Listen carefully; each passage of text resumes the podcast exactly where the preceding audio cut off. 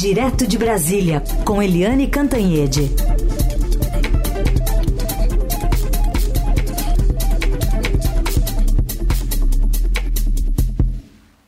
Oi, Eliane, bom dia. Bom dia, Carol. Bom dia, ouvintes. Vamos começar com essa é, fala de ontem do ministro da Justiça, Flávio Dino, informando né, sobre a delação premiada e sobre o caminho que pode ser aberto para se responder algumas perguntas que envolvem o caso do assassinato de Marielle e de Anderson Gomes há mais de cinco anos. Nós tivemos uma delação uma colaboração premiada do senhor Elcio, Elcio Queiroz. O senhor Elcio Queiroz fez uma delação premiada, essa delação foi já homologada judicialmente e essa delação que resultou na operação de hoje no Rio de Janeiro. Nessa delação, o senhor Elcio revelou a, a participação de um terceiro indivíduo, que é exatamente o senhor Maxwell, e confirmou a participação dele próprio e do Rony Lessa. Com isso, nós temos, sob a ótica da Polícia Federal, e dos demais participantes da investigação, a conclusão, o, fechamento de uma fase da investigação, com a confirmação de tudo que aconteceu na execução do crime. Então, certos aspectos, certos detalhes da investigação sobre os quais pairavam dúvidas, a partir da delação do senhor Elcio, essas dúvidas se acham removidas, porque há, há convergência entre a narrativa do Elcio em relação a outros aspectos que já se encontravam de posse da polícia. Então, Rony, como esse autor então dos disparos, né, que mataram Marielle Anderson, o Elcio de Queiroz era quem dirigiu o carro, o Maxwell que ficou de campanha para vigiar vereadores, escondeu o arsenal e tentou atrapalhar as investigações, e esse Macalé, o Edmilson, que teria intermediado a contratação, né, Eliane? Pois é. Uh, o que, que mudou na dinâmica dessa investigação? Mudou o seguinte, é que mudou o governo, mudou o presidente da República, mudou o ministro da Justiça e mudou a Polícia Federal. Uh, eu me lembro muito bem que em 2019, um ano depois do crime, eu fui almoçar com a Procuradora-Geral da República, Raquel Dodge. Ela tinha acabado de deixar a PGR e, e ela me contou em detalhes como era o boicote das investigações. Ela dizia que ia para reuniões no Rio de Janeiro, quando chegava lá, a reunião tinha sido desmarcada sem ninguém avisar nada. É, ela perguntava pelos depoimentos de pessoas chaves para desvendar o crime ninguém tinha tomado o depoimento de ninguém. Então, às vezes, é, te, teve um caso que agora a gente sabe que foi do Macalé, o Edmilson da Silva, é, que ficou preso meses e ninguém tomou o depoimento dele né? E batendo cabeça, o Ministério Público batendo cabeça com a Polícia Civil e a, a, a Raquel Dodge, inclusive, fez muita força para federalizar as investigações, ou seja, para trazer para Brasília, para trazer para a Polícia Federal. E não conseguiu, porque a Polícia do Rio de Janeiro segurava no Rio de Janeiro e dizia que estava apta a fazer as investigações sozinhas. Tanto não estava que até hoje não tem, uh, ninguém sabe quem mandou matar Marielle Anderson e por quê. Né? Então agora, mudando o governo, mudando tudo, a coisa anda.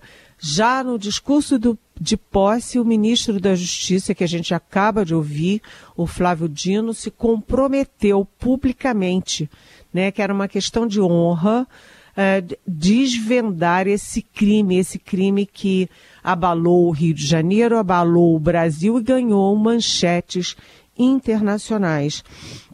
É, ontem eu falei com uma fonte muito importante e essa fonte estava me dizendo o seguinte, até ela usou uma expressão que eu achei curiosa, porque ela disse assim, olha, é, não, é, foi exaurido. Ela, em vez de dizer concluído, ela diz foi exaurido uh, todo o aspecto da, da execução né, agora com a delação, tudo ficou muito claro.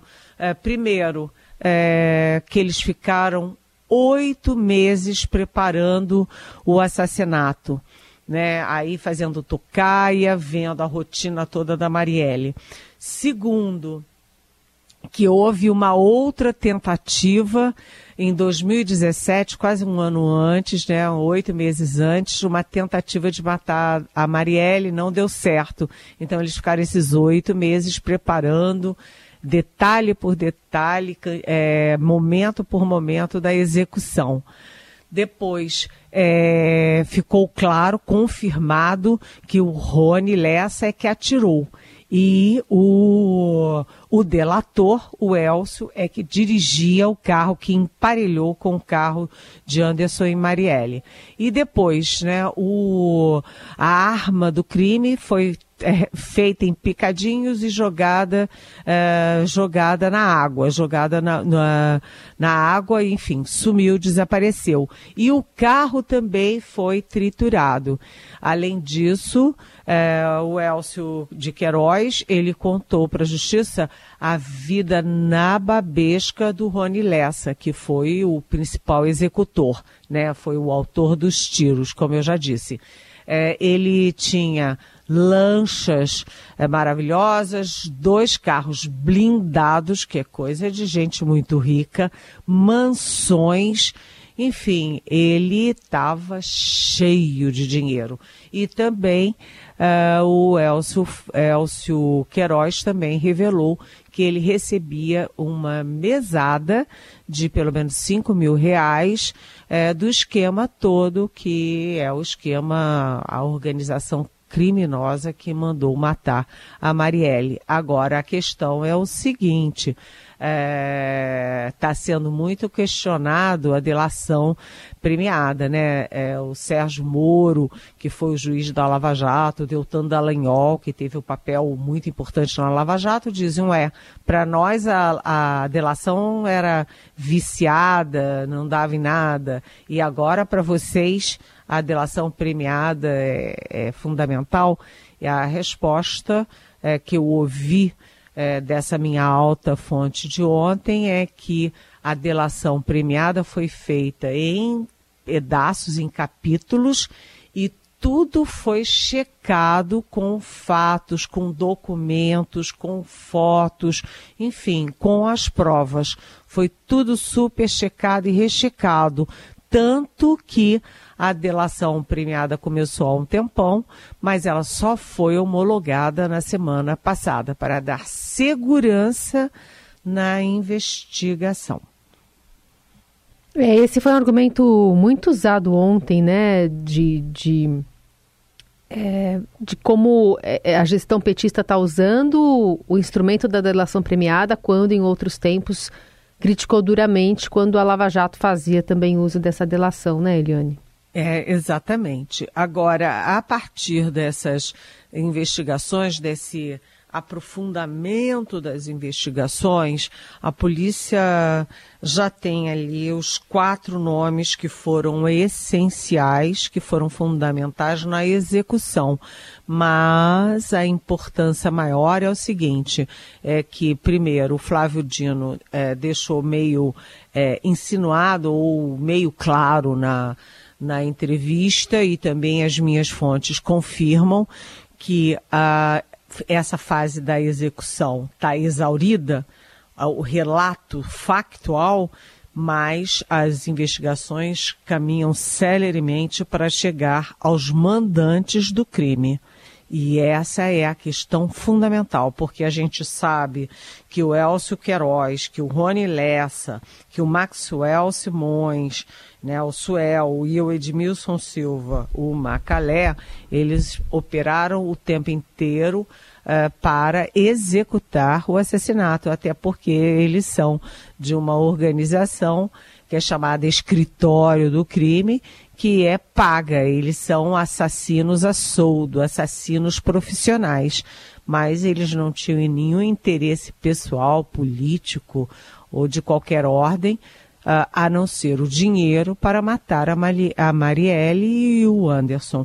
Então, o que mais interessa agora é chegar aos mandantes e, ah, pelas minhas informações, isso está muito perto, mais perto do que se imaginava, só que aí é uma parte toda muito sigilosa das investigações, para não, é, enfim, não alertar os alvos e esses alvos não escaparem. Agora eu queria, Carolina, falar um pouquinho desses nomes, uhum. porque é, lembra que eu estava falando da Raquel Dodge? A Raquel Dodge estava dizendo que tinha um sujeito chave que ficou preso meses e que ninguém interrogou, ninguém colheu o depoimento. Ela não conseguia entender por que isso. Era um boicote claro, evidente às investigações. E esse sujeito era o Edmilson da Silva Macalé, porque foi ele que fez a mediação entre os mandantes e os executores. Né? E o Edmilson Macalé simplesmente foi morto, foi assassinado a tiros em 2021. Ou seja, uma típica queima de arquivos, porque ele sabe e ele é que fez a mediação entre quem mandou matar e quem matou. Né? Então são personagens muito relevantes nessa história toda, que agora uh, passa a etapa seguinte, quem mandou matar, e isso também terá um efeito colateral muito importante, que é o seguinte, é mexer, desvendar como funciona essa engenharia do crime é, no Rio de Janeiro. Né? Quem é que estava por trás disso? Evidentemente, as milícias. Né? E como as milícias agem? Quem são os chefes das milícias? Quanto dinheiro a milícia movimenta? Tudo isso é, pode ser um efeito das investigações sobre a morte da Marielle. Então, o Brasil todo acompanha com muita, muita atenção e muita expectativa de novas revelações a curto prazo. Vamos seguir acompanhando. Eliane Cantanhede vai ficar conosco ainda para falar agora sobre a saúde do presidente, que agora há pouco é, confirmou que deve realizar uma cirurgia no quadril e hum, no primeiro momento se falou até dezembro, mas agora já tem, acho que aparentemente um mês marcado, né, Eliane? Olha, é, se dependesse dos médicos, principalmente do Dr. Roberto Calil Filho, do Sírio-Libanês, a cirurgia seria já. Aliás, teria sido ontem, anteontem, né? É, mas o presidente Lula está no. Enfim, ele acha que está só no, no sétimo mês de mandato, tem muita coisa para fazer, teve uma viagem internacional atrás da outra e ele fica adiando. Então, domingo ele foi a São Paulo para fazer infiltração. Aliás, eu já fiz infiltração no joelho, é muito bom. É, a primeira durou anos a minha sensação de conforto no meu joelho. E, e então os médicos queriam que fosse para ontem e o Lula quer ficar adiando, empurrando com a barriga. E a, a, então eles fizeram um, um, acordo, o Lula e os médicos. Tá bom, não foi ontem, não é hoje, mas vai ser em outubro. E por que em outubro? Porque o Lula quer manter ter a viagem dele, uma viagem super importante para a cúpula dos BRICS, Brasil, Rússia, China, Índia e África do Sul. E essa cúpula vai ser em Joanesburgo, na África. E já que na África do Sul, e já que ele vai estar tá no continente africano, ele vai também ter uma bilateral em Angola. Então, Brasil, Angola. O Lula dá muita importância para a África, deu no primeiro mandato, no segundo mandato e quer retomar isso a todo vapor agora. É, porque todo o processo de aproximação com a África foi muito sacrificado nos tempos da Dilma e do, uh, do Temer e principalmente do Bolsonaro, que não estava nem aí para a política externa. Então, é, o Lula ele faz questão de ir para a reunião dos BRICS para ter essa bilateral com Angola. E aí ele volta à expectativa de operação do presidente da República em outubro. Agora, os médicos deram um limite para ele. Se não for em outubro, de dezembro não passa. Hum. Ele tem que entrar na faca. é, até porque esse, essas injeções, né, que, que ele submeteu agora, é, tem um prazo, né? Ela fica melhora um pouco a situação, mas é temporariamente, né? Não, não dá para esticar muito a corda mesmo, não. Dói, né? Dói muito. Inclusive, uh, o pessoal do Palácio explica o mau humor do Lula com dor, porque ninguém pode ficar bem-humorado tendo dores, né? Todo mundo que tem dor sabe. Dor de cabeça, dor no quadril, dor nas costas, dor no joelho, é, é muito chato, muito desagradável.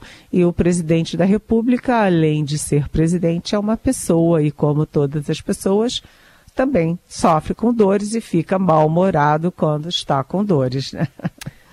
Dor que deve subir para a cabeça quando pensa nessa reforma ministerial que deve apresentar nos próximos dias. Ontem teve um evento aqui em São Paulo com o presidente da Câmara, Arthur Lira, é, do LID. Ele falou sobre reforma ministerial nessa, nessa preparação aí do governo e criticou a forma como o assunto tem sido tratado nos bastidores. Diz que isso não contribui para a governabilidade do governo federal. A gente ouve um trecho. Primeiro que muita coisa que está saindo na imprensa não faz sentido, né?